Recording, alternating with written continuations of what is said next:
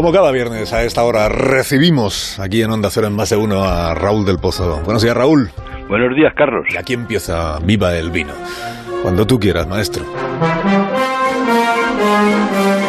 Eh, Margaret Keenan, así se llama. La encantadora dama de 90 años con un pijama muy provocador Mm. fue la primera ciudadana británica en ser vacunada.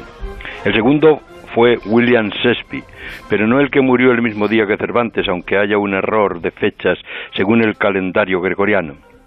Aquel dulce cisne de Avon, llamado así por su ingenio, delicadeza y dandismo, nació dos meses antes de la peste y, por cierto, escribió algunas de sus obras confinado, aunque murió de repente después de tomarse unas copas con unos amigos. Las autoridades del Reino Unido informan que las dos personas están muy bien, pero han alertado de dos casos de alergia. Aquí hemos de tener mucha paciencia con la vacuna y con el gobierno, que nos dijo que Alemania y España iban a ser las primeras en ser vacunadas. Ya saben el proverbio, el castigo del embustero es no ser creído cuando diga la verdad. Ahora la Puerta del Sol acusa a Moncloa de reducir en un tercio las cantidades de vacunas que había prometido para el mes de enero.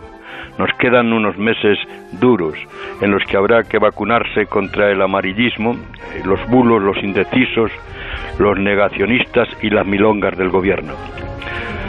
Las copas que bebía el cisne, querido Carlos, eran de Jerez, como las que se atizaba Falstaff, gordo y cocido, el más deslumbrante payaso de la historia, el que profetizó que los reyes terminarían sentándose en el trono de su culo.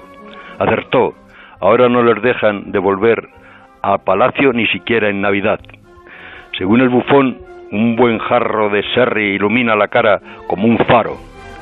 Para darle las gracias a Sespi le esculpieron el siglo pasado una estatua en Jerez de la Frontera. Así que viva el bardo y viva el vino.